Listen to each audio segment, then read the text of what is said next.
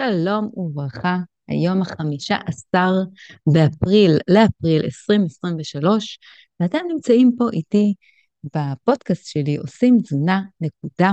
אני לירז בלומנפלד, והיום אני הולכת לזכור ולדבר על התזונה הדלת פחמימות כהגדרה היבשה שלה, מול התזונה הקטוגנית. אתם הולכים ממש היום להבין באמת מה ההבדלים בין, בין התזונות הללו, מי צריך, מי, מי חשוב לו לעשות את הקיטו, מי יותר עדיף לו לעשות את התזונה הדלת פחמימות, אה, עם מה כדאי להתחיל, אפשר גם ממש לעבור בין התזונות הללו, אפשר להתחיל קיטו ואז לעבור לדל, ואפשר גם להפך, אני אדבר גם על זה, ואיך עושים את זה, ולמי זה מתאים. לאיזה בעיות מתאים מה, אוקיי? התזונה הדלת פחמימות, למי זה מתאים יותר, והתזונה הקטוגנית. אני הולכת ממש לדבר גם על כל מיני אה, סוגים של דל פחמימה, כמו אה, הדל פחמימה שהוא בעצם אה, תזונה קטוגנית שהיא יותר מתאימה לספורטאים, אוקיי? שזה ה target keto. אני הולכת לדבר ממש ממש בקטנה על ה cycle, על keto cycle, ועל הדל פחמימה. אני יותר אתייחס לדל פחמימה אה, ברמה הבינונית, ואפילו אני קוראת לזה אה, פינת התזונה הקטוגנית, כאילו אה, תזונה דלת פחמימות, פינת התזונה הקטוגנית. ככה זה אה, מאוד מאוד קל, וזה יותר בעצם אה, משוייך לתזונה דלת פחמימות מאוד, אבל זה עדיין לא קטוגני. אז התזונה הדלת פחמימות והתזונה הקטוגנית, זה נשמע בעצם אותו הדבר. הרבה אנשים מתבלבלים ולא יודעים באמת מה ההבדל.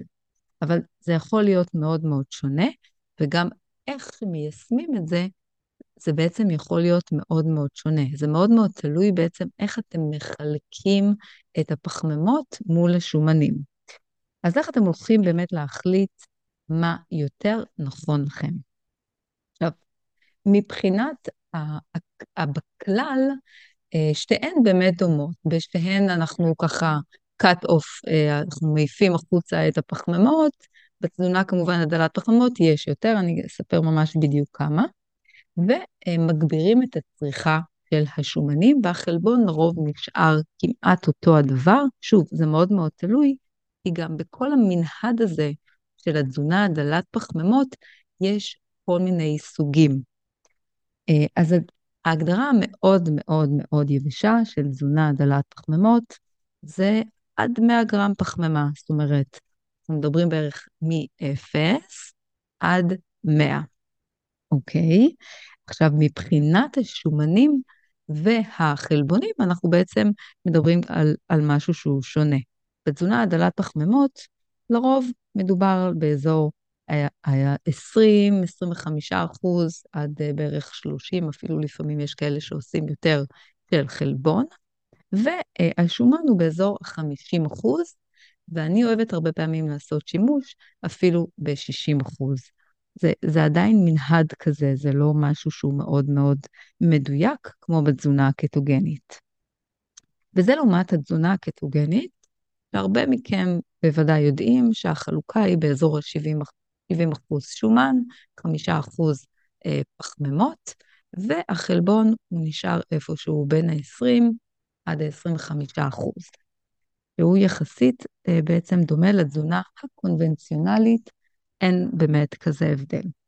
אז, אז זה מאוד מאוד תלוי, כמו שאתם מבינים, בכמה דל פחמימה אתם עושים, כמה דל פחמימה אתם הולכים.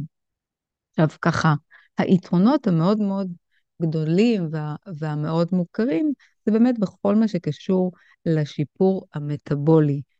התזונה, גם הדלת פחמימות וגם התזונה הקטוגנית, הן בעצם מסייעות ועוזרות בכל מה שקשור לשיפור מטאבולי, שזה סכרת, לחץ דם, אה, שיפור המערכת הקרד, הקרדיו-וסקולרית, כמובן שהירידה במשקל, אה, אי אפשר ככה להתעלם מאחת הסיבות, הסיבות באי ידיעה לכך שאנשים באמת נחשפים ורוצים לעשות את התזונה הזאת, כי היא פשוט מורידה ועוזרת מאוד לרד במשקל. אז גם הקיטו וגם התזונה הדלת פחמימות, והן אה, מאוד מתאימות. אבל בדל פחמימה יש אנשים שאף שפחות יורידו במשקל. אה, וגם מבחינת, אה, כמו שדיברתי, שאמרתי קודם, שזה משפר את המערכת הקרדיו-וסקולרית, זה אומר שזה יכול לשפר את הפרופיל של השומנים, בין היתר, אה, לעזור ולהעלות את רמות ה-HDL, שזה הכולסטרול הטוב, אני קוראת לזה הטוב במרכאות, כי גם ה-LDL הוא טוב, תלוי איזה LDL יש לכם. אבל אני לא ארחיב לגבי זה בפרק הזה, זה יהיה לפרק אחר לגמרי. אז מה טוב מבחינת התזונה הדלת פחמימות? אה, אחד היתרונות שלה זה באמת שהיא יותר קלה, היא יותר מגוונת, היא עדיין מכילה מעט פחמימות. הפחמימות הן בעיקר כמו הפחמימות בעצם של הפלאו, מי שמכיר, שזה יותר פירות, פירות רגילים ולא בהכרח פירות יער. יש עמילנים כמו בטטה, אה, אפשר לאכול קוסמת, אפשר לאכול אורז, אפשר לאכול קינוע, זה פחות או יותר הפחמימות, יש עוד כמה דברים, אני לא אתן כאן את כל הרשימה, אבל התזונה הזאת היא בעצם, היא יותר מאפשרת גיוון, יותר, יותר דברים אחרים, וזה ככה קצת יותר עוזר. אה, לעוד דבר זה באמת עוזר, זה עוזר להרבה אנשים שיש להם קושי ככה להגיד, אה, זהו, אני הפסקתי עם הפחמימות. זה מאוד מאוד עוזר לאנשים אה, שיש זה לוותר על הפחמימות, ואם אומרים להם שאין להם יותר פחמימות מעכשיו ונצח, אז הם מראש לא ייכנסו לתזונה הזאתי בגלל שהם חוששים. אז, אז לאנשים כאלה עדיף פשוט לעשות תזונה דלת פחמימות. אז היא באמת יותר קלה, יותר מגוונת ויותר מפחיתה התנגדות באופן מובהק. עכשיו, מה שיפה זה שאני רואה בקליניקה אצלי, שאני באמת מתחילה עם הרבה אנשים. אני ככה אה, מתחילה איתם עם התזונה הדלת פחמימות, ולאט לאט אנחנו מתקדמים לעבר התזונה הקטוגנית, והם אפילו לא מרגישים את זה. זאת אומרת, המעבר בין הדל פחמימה לבין הקיטו הוא מעבר מאוד מאוד מאוד קל, כי הקושי הוא בעצם לוותר על כל הדברים האחרים. ואז ברגע שעושים את הדל פחמימה ומתקדמים לעבר הקיטו, גם אם זה לא הוגדר מראש, גם אם לא התכוונתם לעשות את זה, המעבר מאוד קל, לפעמים מאוד מאוד שווה לעשות את זה, אבל כל היופי בזה, שזה פשוט שינוי יחסית קטן ו- וקל. אז הרבה פעמים לאנשים כאלה, אני באמת מתחילה עם תזונה דלת פחמימות, ו- וזהו, וזה עובד נהדר. ולפעמים פשוט גם לא צריך לעבור לקיטו. זה מאוד מאוד תלוי במטרה. ועל זה אני הולכת לדבר. אתם בעצם צריכים להחליט, קודם כל, מה המטרה שלכם. האם אתם רוצים לרדת במשקל? האם יש איזושהי בעיית בריאות שאתם צריכים לטפל בה? זה מאוד מאוד תלוי במטרה, לאיזה תזונה כדאי לכם להתחיל או להתכוונן.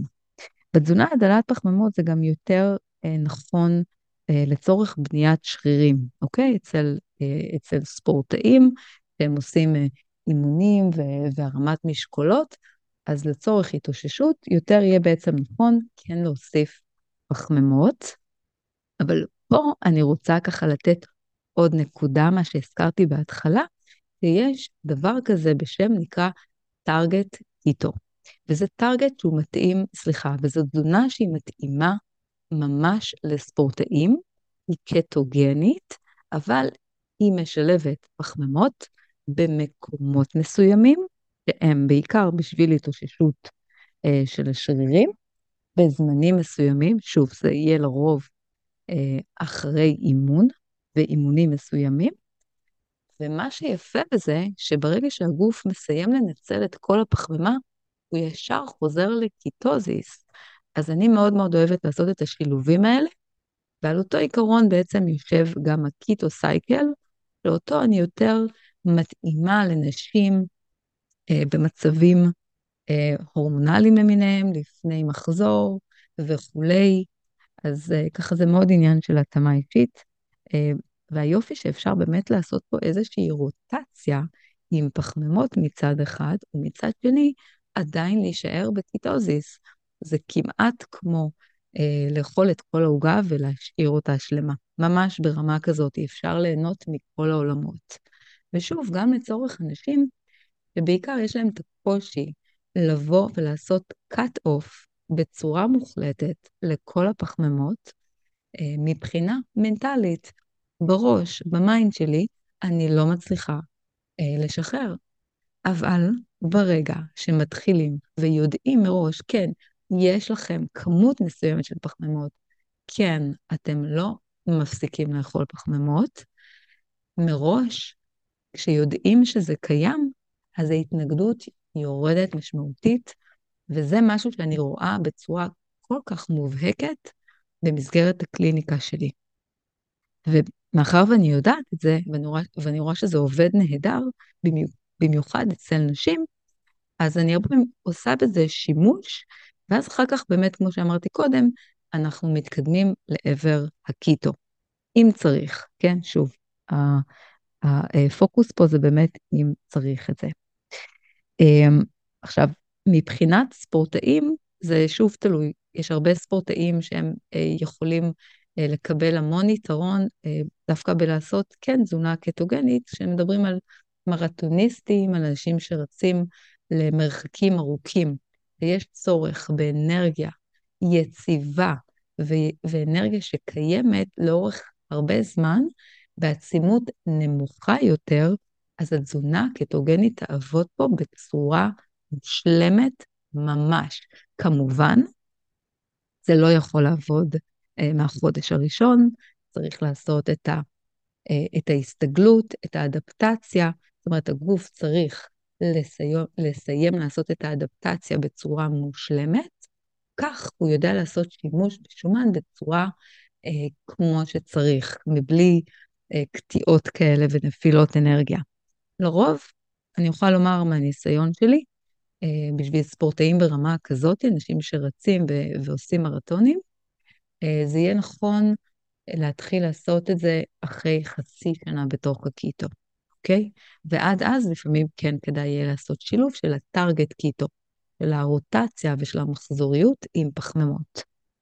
אז יש פה, כמו שאתם מבינים, יש כאן המון המון וריאציות, יש כאן המון המון דברים שאפשר לעשות, זה לא הכל מאוד מאוד חלק וברור, זה ה-70, 25 ו-5, לא, זה ממש לא כך. יש כאן עוד הרבה הרבה אה, דברים שאפשר לעשות, ותכף אני אדבר על עוד כמה דברים מאוד מאוד מעניינים, אה, שבעצם מייחדים ומאפשרים האם אפשר להיכנס לקיטוזיס גם כשעושים תזונה דלת פחמימות, ואיך מה, מה בעצם הפרמטרים.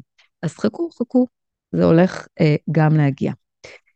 עכשיו, אה, אז כמו שאמרתי, מבחינת הטווחים הארוכים, זה באמת מאוד מאוד איטים.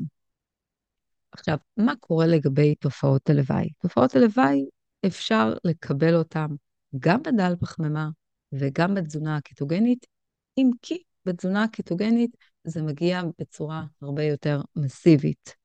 אה, יש את הקיטו-פלו, שזה גם אה, אה, מאוד מאוד יכול לקרות גם בדל פחמימה, תלוי כמה דל פחמימה אתם עושים.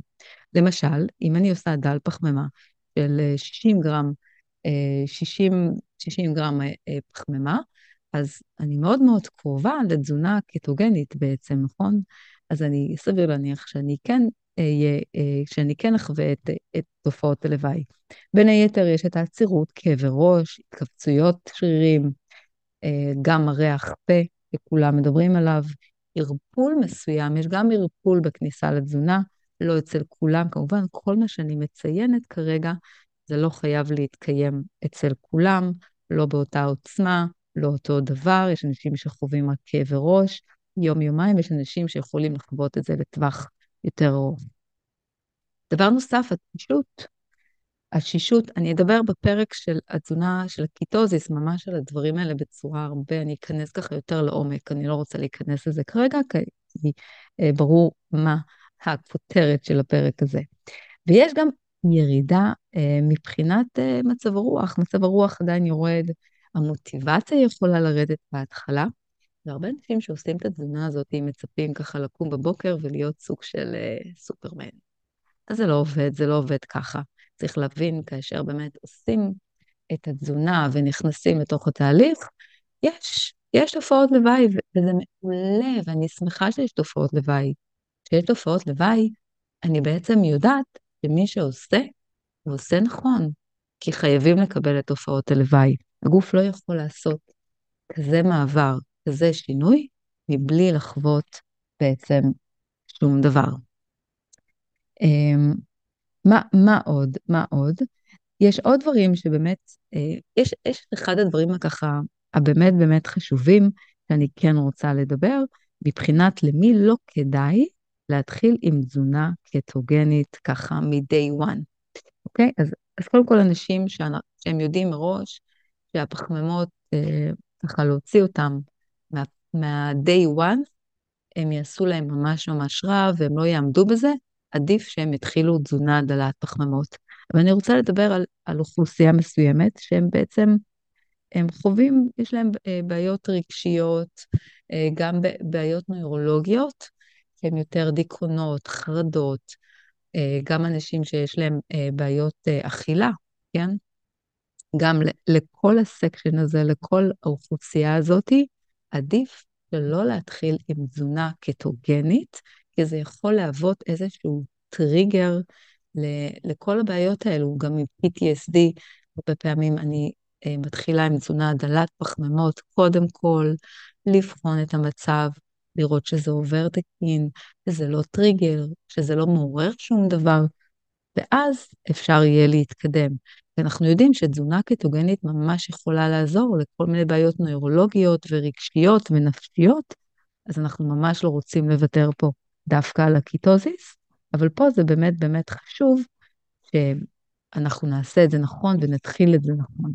אז זה לגבי האוכלוסייה הזאתי, שאני כן רציתי לדבר עליה בצורה מיוחדת, כי, כי צריך אה, נורא להיזהר במקומות האלה.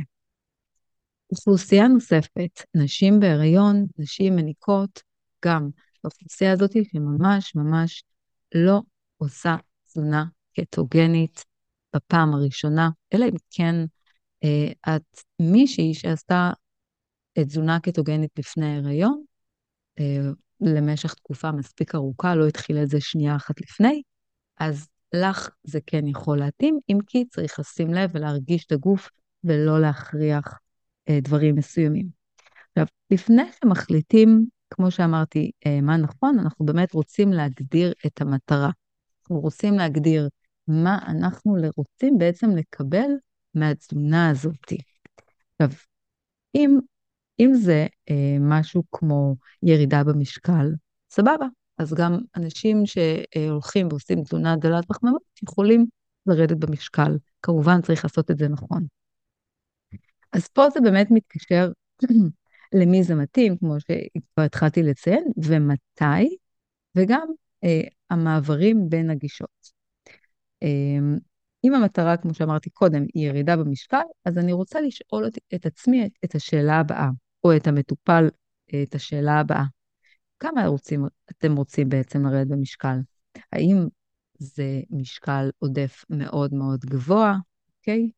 האם יש איזושהי בעיה מטבולית, אם בנוסף, ו- וזה הרבה פעמים גם מגיע ביחד, יש גם אה, סכרת, גם אולי כבד שומני, גם HDL נמוך, כמו שציינתי בהתחלה, שזה יכול מאוד מאוד לעזור, אה, וגם אה, לחץ דם גבוה. זה, זה בערך הבעיות המטבוליות, כמובן שיש עוד כמה יותר, אני לא אציין את כולם. מה בנוגע לתרופות? האם נוטלים תרופות? איזה תרופות? כן, זה גם דברים שצריכים להילקח בחשבון. האם אני נות... נוטל אינסולין, אוקיי? מי שלוקח אינסולין צריך גם לעשות את זה בצורה אה, מבוקרת עם איש מקצוע. אז ככה, זה, זאתי ככה נקודה כוכבית. מי שנוטל אה, אינסולין, ממש עדיף שיעשה את זה ביחד עם, עם איש מקצוע, או שאפשר גם לפנות אליי. זאת אומרת שבאמת, ככל שהמצב המטבולי, ככה במרכאות, כן, אני קוראת לזה יותר מקולקל, אז עדיף ללכת לכיוון התזונה הקטוגנית, ואז, אבל שוב, יש כוכבית קטנה, אה, מה בנוגע לתרופות. מה בנוגע לרמות הסטרס?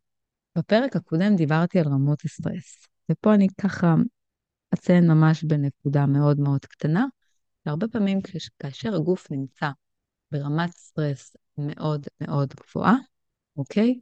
זה אומר שהגוף שלו, אה, יש לו רמות גבוהות של קורטיזול, וזה בהחלט משפיע על רמות האינסולין. כמובן שהתזונה הקטוגנית יכולה פה לעשות פלאים, אבל לפעמים במצב כזה דווקא לא יהיה כדאי ולא יהיה נכון להתחיל עם תזונה קטוגנית, ודווקא כן לעשות תזונה דלת פחמימות. בסדר? ברגע שרמות הסטרס ירדו תוך כדי תנועה עם התזונה הדלת פחמימות, יהיה אפשר להתקדם ולעבור לתזונה קטוגנית.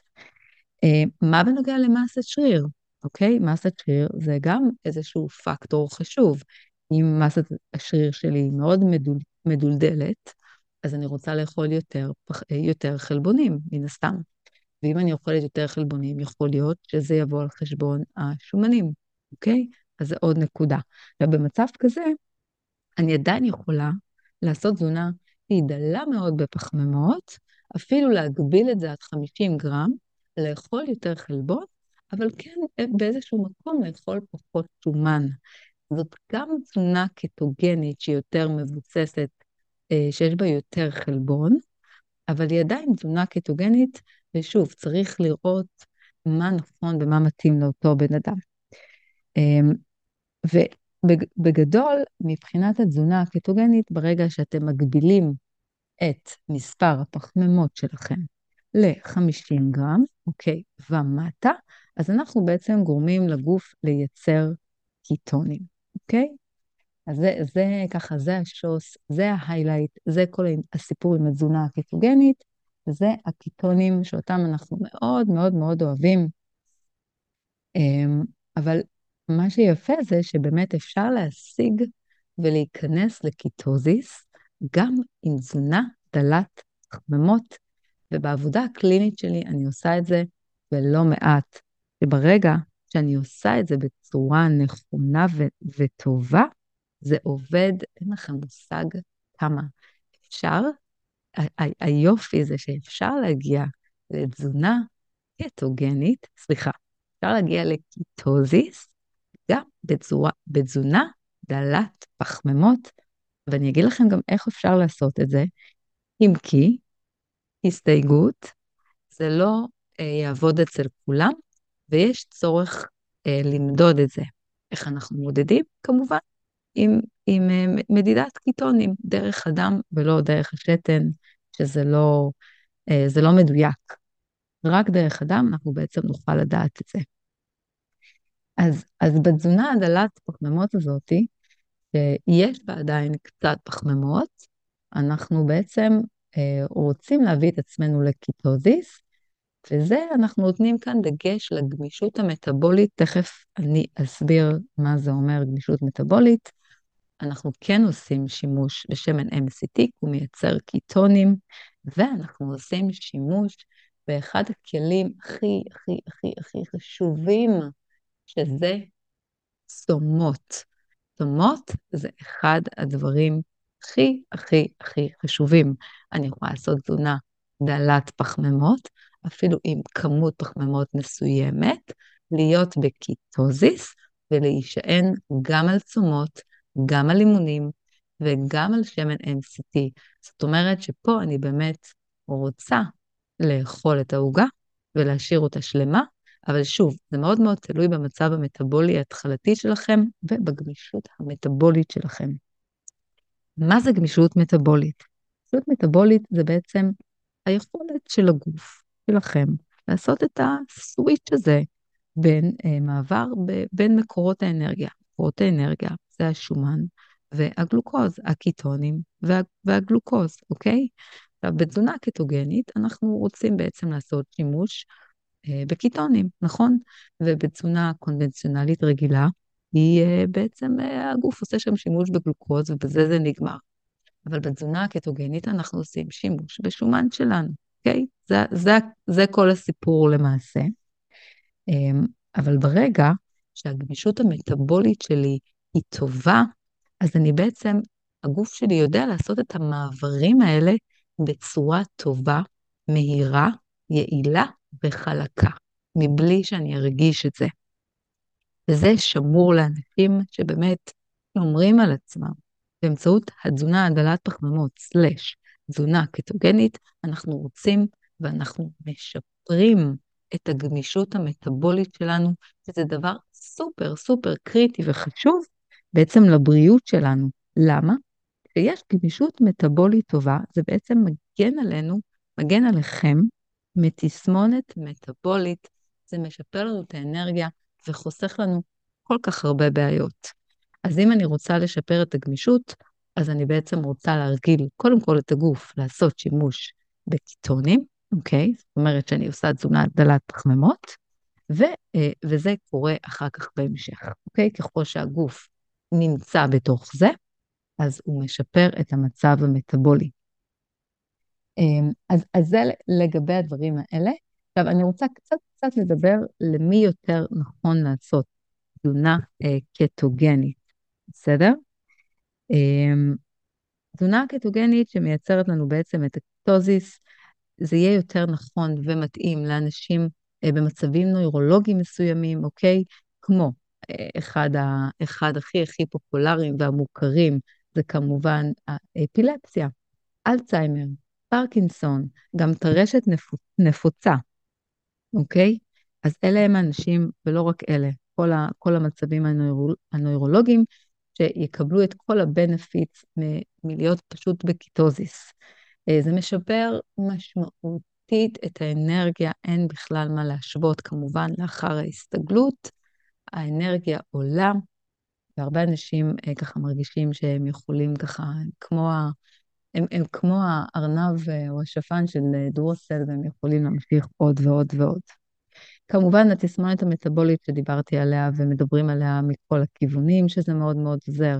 אה, מחלת כבד, מחלות כבד, שזה, אנחנו מדברים פה על כבד שומני, התזונה הקטוגנית משפרת, ואפשר ממש ברמה כזאת אה, אה, פשוט להיות בלי, אם היה לכם כבד שומני, אפשר להיות בלי כבד שומני באמצעות התזונה. כמובן, זה תלוי באיזה שלב התחלתם. יש לזה מאמר שלם שכתבתי על זה באתר שלי, אתם יכולים אה, לקרוא. יתר לחץ דם, שזה קשור לתסמונת המטבולית, מיגרנות, שזה גם קשור למצבים נוירולוגיים, גם מיגרנות זה דבר אה, מצוין, מצוין, מצוין, לעשות שימוש בתזונה קטוגנית. כל השיפור הקוגניטיבי של הזיכרון, של הריכוז, של היכולת של הקריאה, אוקיי? תזונה קטוגנית היא הדבר בשביל זה. אה, במקום, במכון אה, לרפואה היפרברית, איפה שאני עובדת, אה, מגיעים באמת המון המון אנשים עם בעיות קוגנטיביות, עם ירידה קוגנטיבית, ואנחנו בעצם רוצים לעשות את התזונה הקטוגנית. טוב?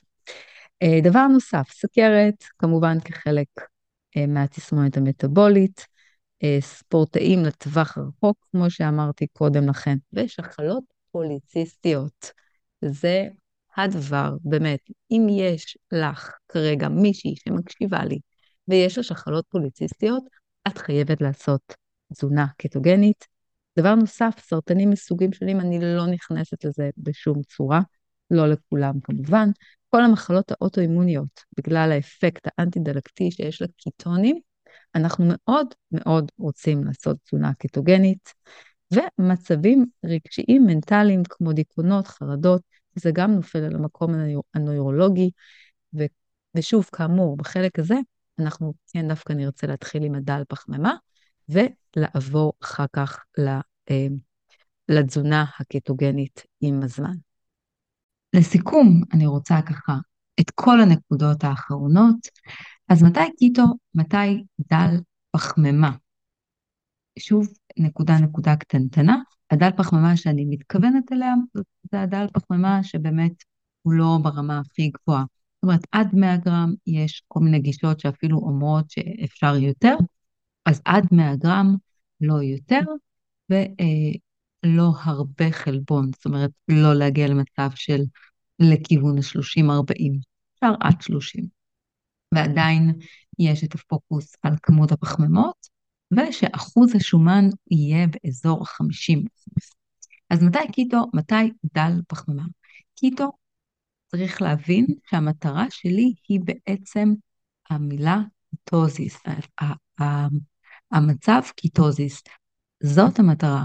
ketosis זה בעצם כל מה שציינתי קודם, את כל הקוגנטיבי והנוירולוגי וכו' וכו' וכו', שזה המטרה שלי, זאת המטרה שלי, כי אני צריכה לטפל באיזושהי בעיה מסוימת, בבעיה מסו... באיזושהי מחלה מסוימת, וגם בעניין הירידה במשקל, כאשר באמת יש תסמונת מטבולית רצינית ואני נוטלת אינסולין, במצב הזה אני אעדיף ואני אצטרך לעשות אה, תזונה קטוגנית ולקדש את המטרה שהיא ketosis.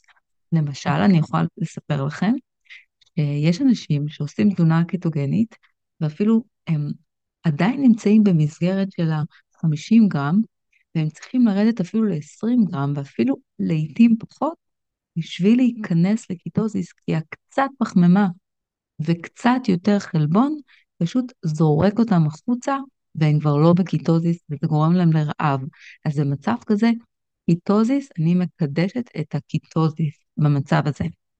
אני רוצה באמת לטפל באיזושהי בעיה קצת יותר רצינית, יותר, אני צריכה לעשות משהו יותר קיצוני, ולשם אני חותרת, זה הקיטוזיס. הדל פחמימה הוא יותר מתאים למטבולי, לירידה במשקל, אבל לא תסמונת מטבולית קשה. הדל פחמימה גם יכול לאפשר לי עוד הרבה יתרונות אחרים, כן? את האנרגיה ו- ואת ה- גם כן שיפור קוגנטיבי.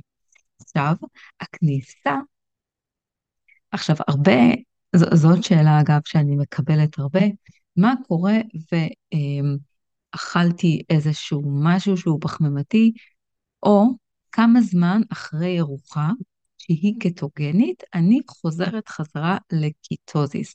זאת שאלה חבל על הזמן, סופר מעניינת, והתשובה אליה היא ממש לא חד משמעית. היא לא חד משמעית, חד משמעית. אז איך זה עובד? אחרי ארוחה זה מאוד מאוד תלוי כמובן בכמות המזון שאכלתם, הפחמימות מן הסתם, והמצב מטאבולי שלכם. בנוסף גם היכולת הגופנית שלכם מבחינת אימונים, כמה אתם מתאמנים. זה יכול לנוע אה, ממעט שעות להרבה שעות, אוקיי? אה, לרוב אנחנו מדברים על אזור 8 שעות, 12 שעות, שאנחנו חוזרים חזרה לקיטוזיס, אבל שוב, זה ממש ממש תלוי בן אדם. יש אנשים שבצורה אה, מאוד מפתיעה עדיין נשארים בקיטוזיס גם אחרי ארוחה. זה מאוד מעניין. אבל ככל שיש יותר פחמימה מן הסתם, וגם אחרי ארוחה יש את העלייה של עלייה ברמות האינסולין, אצל כולם, לא משנה, היא סכרת, טרום סכרת, תסמונת מטבולית, זה לא משנה, אצל כולם יש עלייה ברמות האינסולין אחרי הארוחה, כי זה המנגנון. אה, כולם באמת אה, מעלים את הרמות ואז יוצאים מקיטוזיס, אוקיי? אנחנו לא יכולים להיות 100% קיטוזיס, אלא אם כן אני אה, עושה צומות מאוד מאוד ארוכים, ואני, ואני מקפידה על אחוז שומן מאוד מאוד גבוה, ואני שמה את זה בצד, באמת מצבים שהם בדרך כלל לא קורים. אוקיי, אז, אז אצל אנשים שבאמת נמצאים בקיטוזיס כבר הרבה הרבה זמן, הם ככל שהם יותר זמן בקיטוזיס ויותר בתוך התזונה הקטוגנית, היכולת של הגוף שלכם, שלהם, עולה, ואז הם חוזרים לקיטוזיס הרבה יותר מהר. אוקיי? ככה זה עובד. ככל שאתם יותר מתורגלים, אתם חוזרים לזה יותר מהר, ואצל כל בן אדם ובן אדם זה מאוד מאוד שונה. וכמו שאמרתי, יש עדיין אנשים שנשארים בקיטוזיס גם אחרי ארוחה, שזה משהו מאוד מאוד מעניין, אבל, אבל זה הדבר היחיד שבאמת יכול, איך אומרים, אה, לאשש את העניין הזה, או להפריך כמובן, זאת מדידת קיטונים דם, ולא בשתן, בדם, רק בדם. אה, אז אם אתם באמת רוצים לדעת את כל הניואנסים הקטנים, מתי אתם נכנסים לקיטוזיס, כמה זמן לוקח לכם לחזור לקיטוזיס, מתי אחרי מה אתם יוצאים, נניח למשל אני שותה קפה ואני רוצה לדעת אם הוא מוציא אותי מקיטוזיס, אוקיי? אז אני שותה, שותה קפה ועושה את המדידה ואז אני יודעת. אה, אז אני שותה קפה עם, אה, עם חלב קוקוס, ואני רואה שזה מוציא אותי מקיטוזיס. אז אני רוצה אה, במדידה הבאה להפחית ולראות האם יש איזה אפקט. אני רוצה פעם אחת לשים ממתיק, פעם אחת בלי ממתיק. פעם אני משחקת עם הדברים, סתם נתקעתי על הקפה, אבל אני מדברת ככה באופן כללי, אם אני באמת רוצה לדעת איך הגוף שלי, מה הוא עושה, איך הוא עושה, איך הוא מתקדם, רק מדידת קיטונים בדם, ייתן לי את התשובה המדויקת. גם לא צריך לעשות את זה לאורך הרבה זמן, אפשר לקחת את זה כפרויקט, אה, חודש שלם, אני מודדת, מקבלת את הפלט, כמו שאומרים, את המסקנות, ומיישמת אחר כך. אני כמובן לא ממליצה לעשות את זה בחודש הראשון שאתם נכנסים לתזונה קטוגנית, כי אתם עדיין חדשים. תעשו את זה בהמשך אם אתם רוצים סוג של גייד, סוג של מדריך להמשך, מה מוציא, מה, מה, איפה אני נכנסת וכולי, אז תעשו את זה אה, לא כשאתם ממש ממש בהתחלה. גם בהתחלה רמ, רמות הקיטונים יהיו גבוהות יותר, אחר כך הם קצת אה, ירדו, אוקיי? ככה זה כשהגוף אה, מסתגל, זה לא אומר שאתם לא בקיטוזיס. אה, אוקיי, אז אני רוצה לתת לכם באמת את, את, את כמה טיפים סופר סופר סופר חשובים, איך אתם יכולים לאכול עדיין דל פחמימה, קצת פחמימות, ועדיין ליהנות מהקיטוזיס. אז יאללה, בואו, מוכנים? אה, קחו דף ועט, או שתשמעו את הפרק הזה. אז דבר ראשון, תעשו שימוש בסייקלים של הקיטו, זה המחזוריות ושימוש ב, אה, אה, בפחמימות, אוקיי? בין אם זה ב target keto, שזה יותר מותאם לה, אה, לספורטאים, אה, יש, יש, יש כמה דרכים להשתמש בזה. אני לפעמים עושה בזה שימוש אה, עם מטופלים שלי, אה, לפני אימון ואחרי אימון. כל אחד בעצם משרת לי מטרה אחרת. אם זה לפני אימון, אז זה יותר לאנרגיה, לכוח מתפרץ. אני צריכה, רוצה את הפחמימה, היא תבוא למקומות האלה, אוקיי? אה, אז אני נותנת את הפחמימה, מה שיפה בזה שאני נותנת את זה לפני, שכבר באימון הגוף מנצל את זה עד ואז מה קורה?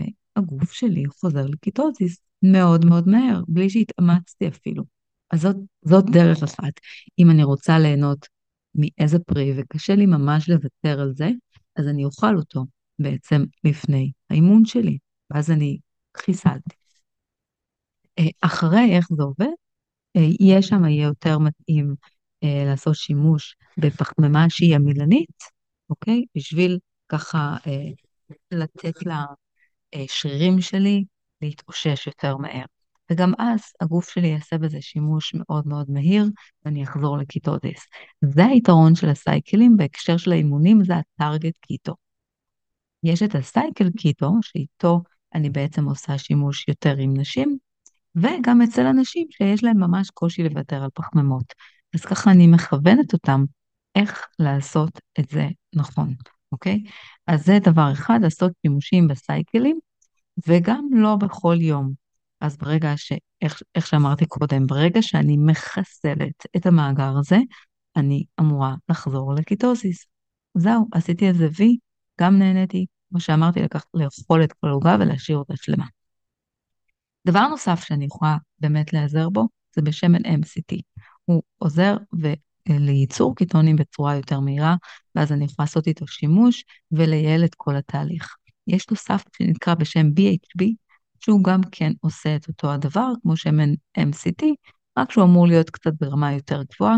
אותו אני נותנת דווקא לספורטאים ולאנשים שמתקשים להיכנס לקיטוזיס, וזה בערך כלל אנשים שיש להם אה, מצב מטאבולי קצת יותר רציני. גם חומץ תפוחים יכול לגרום אה, ועוזר לי להפחית את רמות, את רמות הסוכר בדם, וזה אומר את האינסולין, כך שהוא יכול לעזור וגם כן לשרת אותי במטרה הזאתי. אם אני אוכלת פחמימות, אז אני רוצה ממש להכניס אותו באוכל, בסדר? אני רוצה לשלב אותו במזון שלי. וגולת הכותרת, לא יעזור. הדבר שהכי, הכי, הכי, הכי עוזר, הכי, הכי עוזר בעצם להיכנס לקיטוזיס, זה צומות, צומות, צומות, ועוד הפעם צומות. בצום ממושך, אתם תיכנסו לקיטוזיס, גם אם אכלתם 100 גרם פחמימה. אין מה לעשות, זה המצב, ככה זה קורה, אוקיי? אז ככל שהצום שלי יהיה יותר ארוך, זה אומר שאני כן אכנס לקיטוזיס בסופו של דבר. כמובן, אני לא מדברת על זה שאתם תמלאו את כל המאגר שלכם ותכניסו אה, כמויות אדירות של פחמימות, שאגב, גם אם אני מספיק עצום אחרי דבר כזה, זה עדיין יקרה, אבל זה, זה ייקח, יכול להיות, הרבה יותר זמן. אוקיי? הכל בסופו של דבר תלוי גם בגמישות המטבולית שלכם. אוקיי? מה שאמרתי, הסוויץ' הזה, המעבר בין שימוש בגלוקוז לשומן, יש, יש אגב אנשים שיש להם את זה, טבוע את זה אצלם, בצורה די אה, בבייסיק, והם, והם עדיין אוכלים כמויות אדירות של פחמימות. כמובן שאלו אנשים מאוד מיוחדים, הם, הם די מעצבנים אגב, והם, ואין הרבה כאלה, בסדר? זה אלה שתמיד אוכלים הכל מהכל ואף פעם לא מעלים גרם. אז אלה הם האנשים שיש להם באמת גמישות מטבולית מאוד מאוד אה, גמישה, בסדר? אה, וכמו שאמרתי, זה תלוי, זה תלוי באימונים וכמה הזעם שלכם בתוך התזונה הקטוגנית, בתוך התזונה הדלת פחמימות. ככל שאתם עושים את זה יותר, ככה זה גם מגיע הרבה הרבה יותר. אז זה באמת לא יקרה, ככה אי אפשר לצפות שזה יקרה בתחילת הדרך, אבל זה בהחלט יכול לקרות בהמשך. וכמובן האימונים, אימונים, אין מה לעשות, אימונים מכלים מהר את המאגרים, וככל שאני אתאמן, למשל, כמו שאמרתי קודם, אפשר לעשות שימוש בטארגט קיטו, אבל נניח ועכשיו אכלתי איזושהי ארוחה שהיא, יש בה הרבה פחמימות, ואני רוצה עכשיו, אה, אני רוצה לשרוף את זה. אז אני אצא לריצה, אני אצא להליכה מאוד ארוכה, אני אגרום לזה לקרות, אוקיי? גם, גם בשיטה הזאת, גם בטיפ הזה, אתם אה, יכולים באמת לעשות שימוש. וצריך אה, לעשות, אה, לעשות, לעשות, כמו שאמרתי קודם, את המדידות, אוקיי? המדידות ייתנו לכם את התשובה החד משמעית איפה אתם נמצאים. אבל שוב, הכי חשוב שצריך להבין שלא כל low carb fit all, ככה זה עובד. זה אומר שלא כל אחד אה, מגיב בצורה מסוימת, כל אחד זה תלוי מצב מטבולי, גמישות מטבולית, כמובן האכילה והפעילות הגופנית. אני אתן לכם ככה אה, אה, דוגמה, דוגמה מאוד מעניינת, אוקיי? אה, אצל אנשים שעושים תזונה קטוגנית, הם מגבילים את כמות הפחמימות שלהם, אבל הם לא נכנסים לקיטוזיס, אוקיי? דוגמה בדיוק מהצד השני. למה?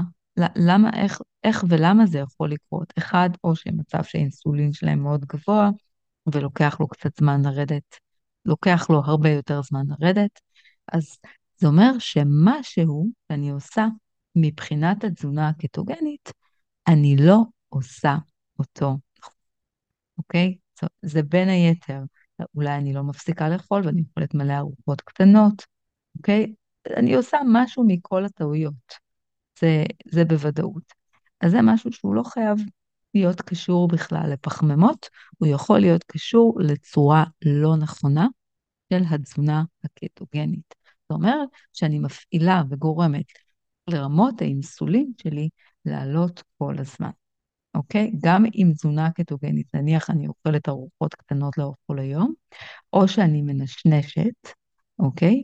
אז אני גם יכולה לגרום לכך שרמות האינסולין שלי יעלו, ו... ולא להיכנס לקיטוזיס. אז קחו את זה בחשבון. זהו, בזה אני חושבת שככה הקפתי את כל העניין הזה של מה ההבדלים, למתי עושים מה, וכולי וכולי.